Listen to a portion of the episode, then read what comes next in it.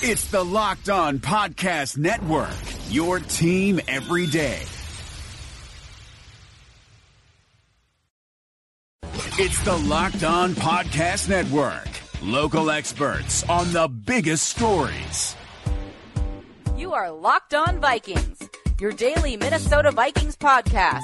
Part of the Locked On Podcast Network. Your team every day.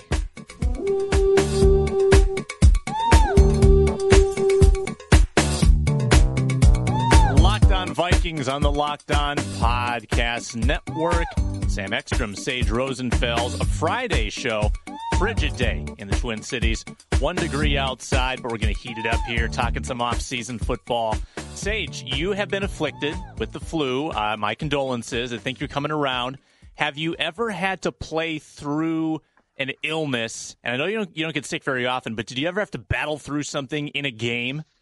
That's a good question. Um, yeah, I'm sure I, I did uh, multiple times. I know one time I was so sick for even a preseason game, I took a Toradol shot to get through a preseason game to make myself feel better. Looking back, that was probably a terrible decision uh, to do that, but I felt better, you know, during the game than after the game, and like it all hit me again. So that was probably the, the time I remember being sick. I was just discussing with my teenage daughter the other day. She was born right in the middle of training camp uh, uh, during the preseason, actually the night before a preseason game. So I got absolutely no sleep uh, and went right to the preseason game.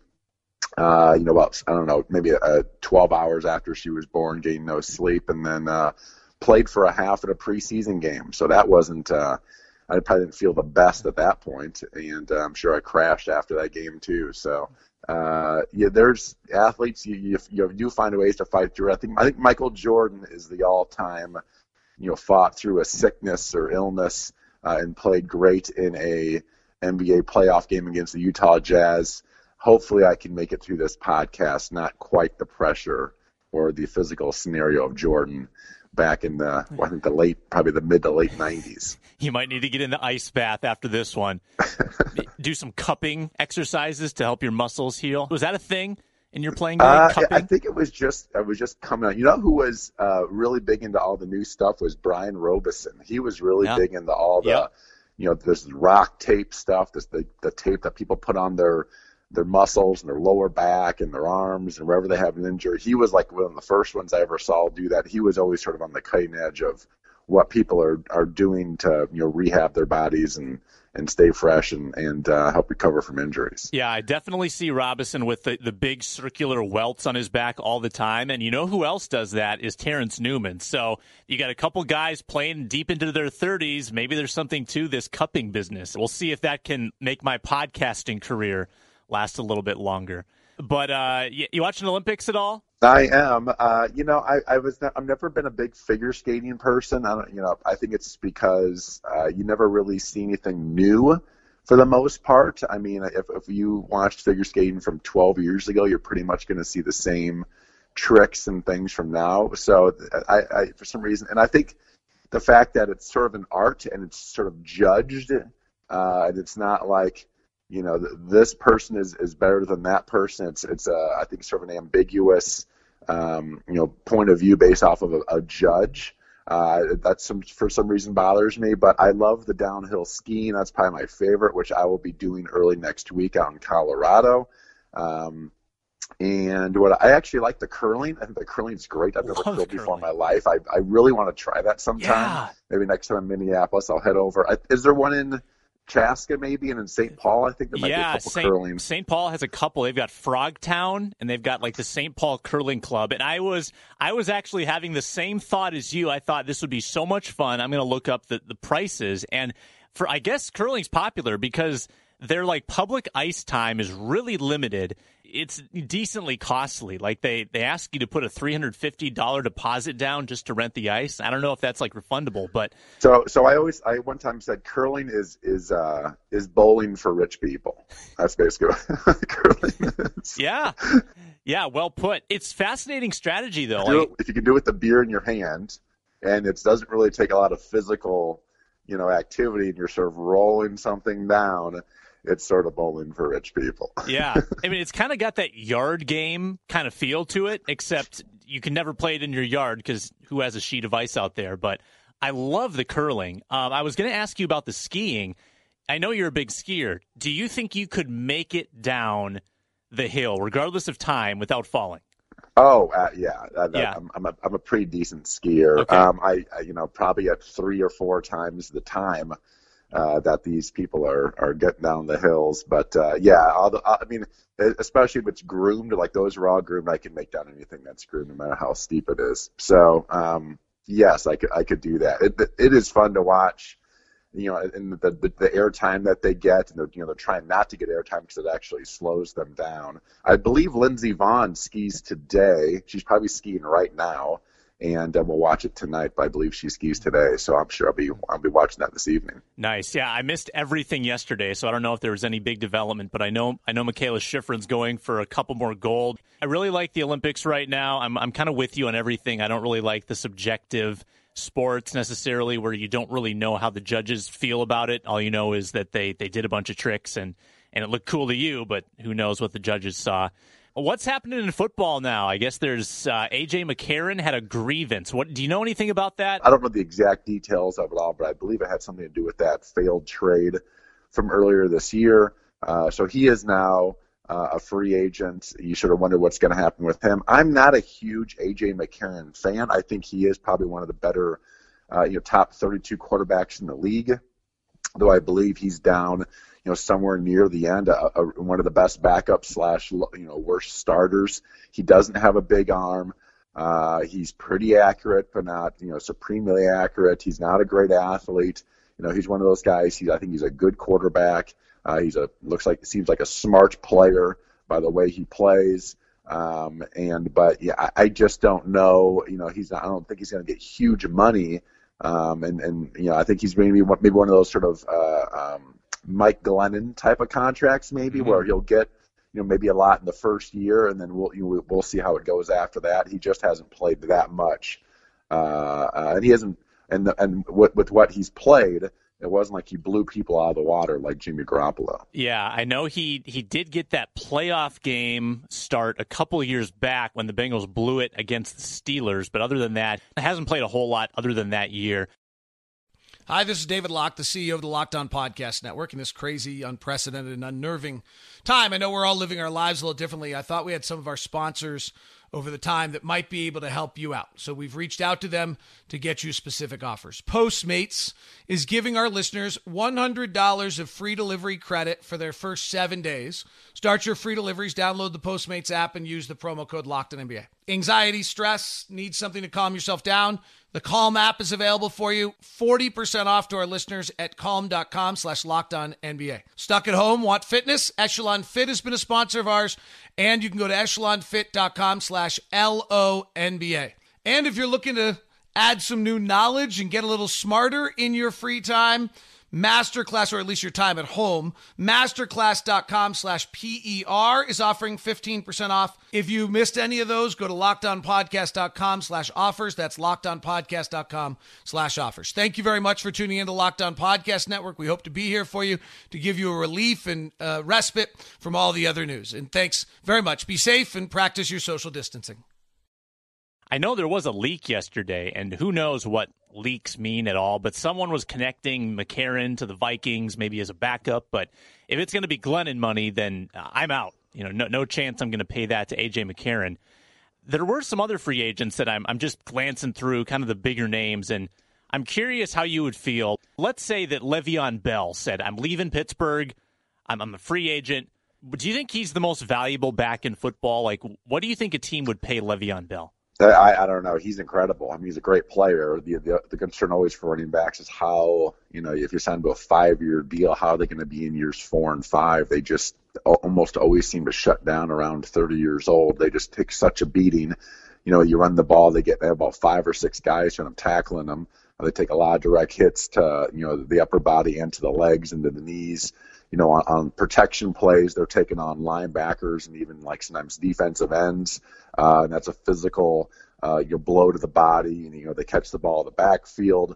Um, it is just a, a position that doesn't usually last very long, and, and a lot of times the the running backs their best years in, in the early half of their career. You know, really the, the year drafted right out of college, those first five or six years. But um, he's so talented. I think he's going to be one of those guys who probably plays into his you know early 30s. Uh, he's exceptional. I actually have concerns with him uh, of you know sort of his uh, you know off the field you know type of personality. You know mm-hmm. he's been sort of dis, dis, a disgruntled you know type of player in, in Pittsburgh, and I just those types of guys seem to always have a bad influence on on a team, and and uh, and I think it affected the Steelers this year.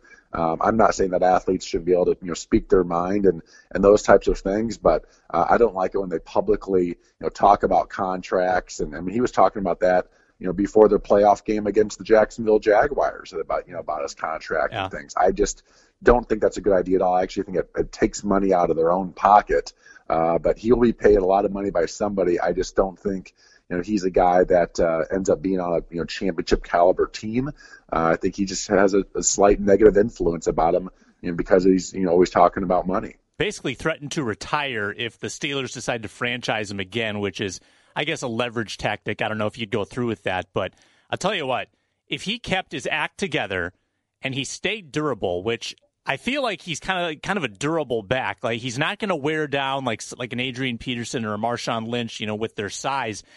He's got such a good head start on so many of these great backs. Like he's already got 5300 yards in his career, 3000 yard seasons and he's 25. Now, I don't think there's going to be an Emmitt Smith that comes around again and is allowed to basically just chew up snaps until he's like, you know, late 30s, but Bell could be in the top 10 all-time yardage backs if he continues playing at this level because he's he's lapping the field. I, am guessing he set some records of like fastest to 5,000 yards or something because he's so young still.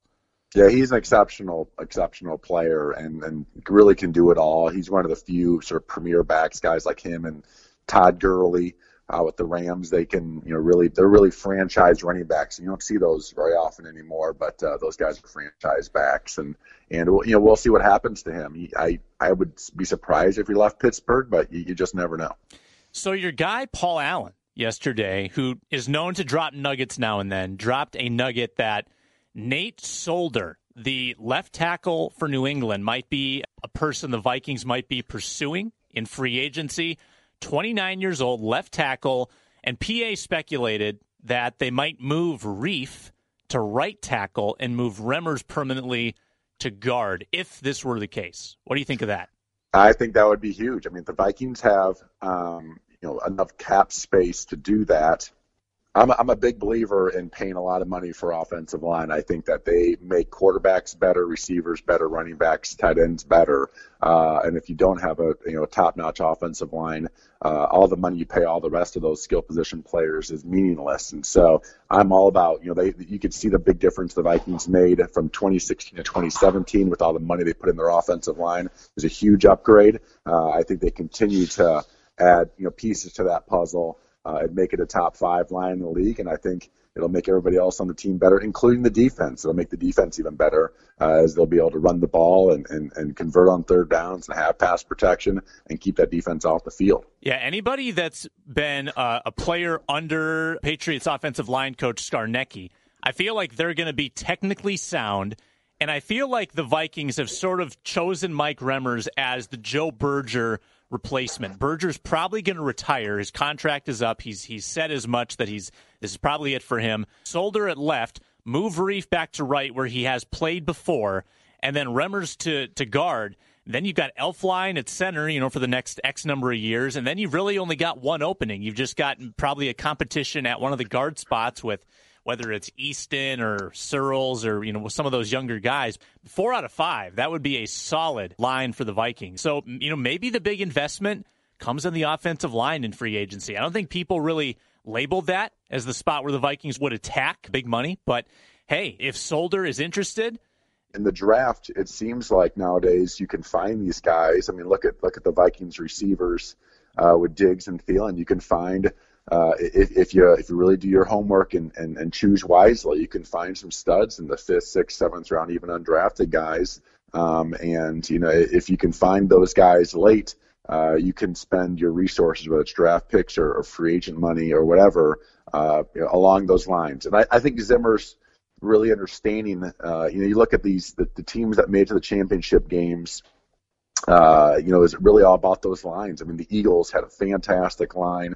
Uh, the Patriots have always had a great offensive line with Scarnecchia uh, Scarnecchia, who I think is I think is the greatest offensive line coach in the history of the game, uh, and, uh, and, and you know the, and the Jacksonville Jaguars, really good offensive line and great defensive line. So I think you start everything now spending a lot more money on your lines uh, and not as much money on all those skill position players.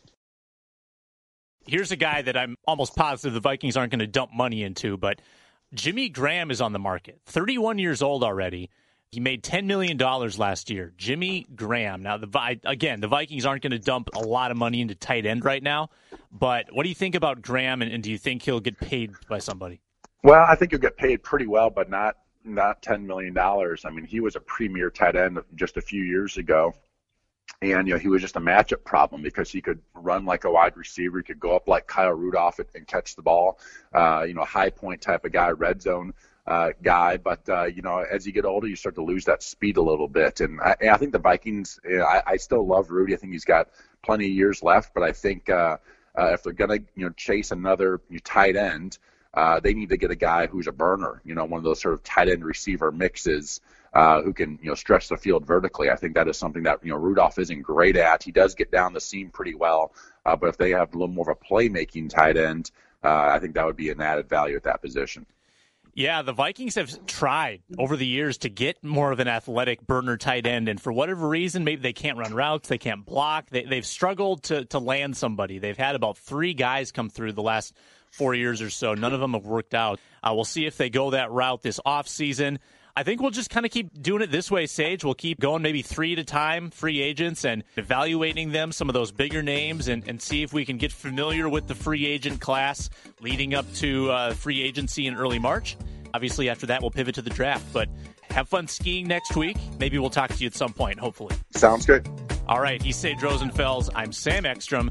It's Locked On Vikings, lockedonvikings.com, and it's the Locked On Podcast Network.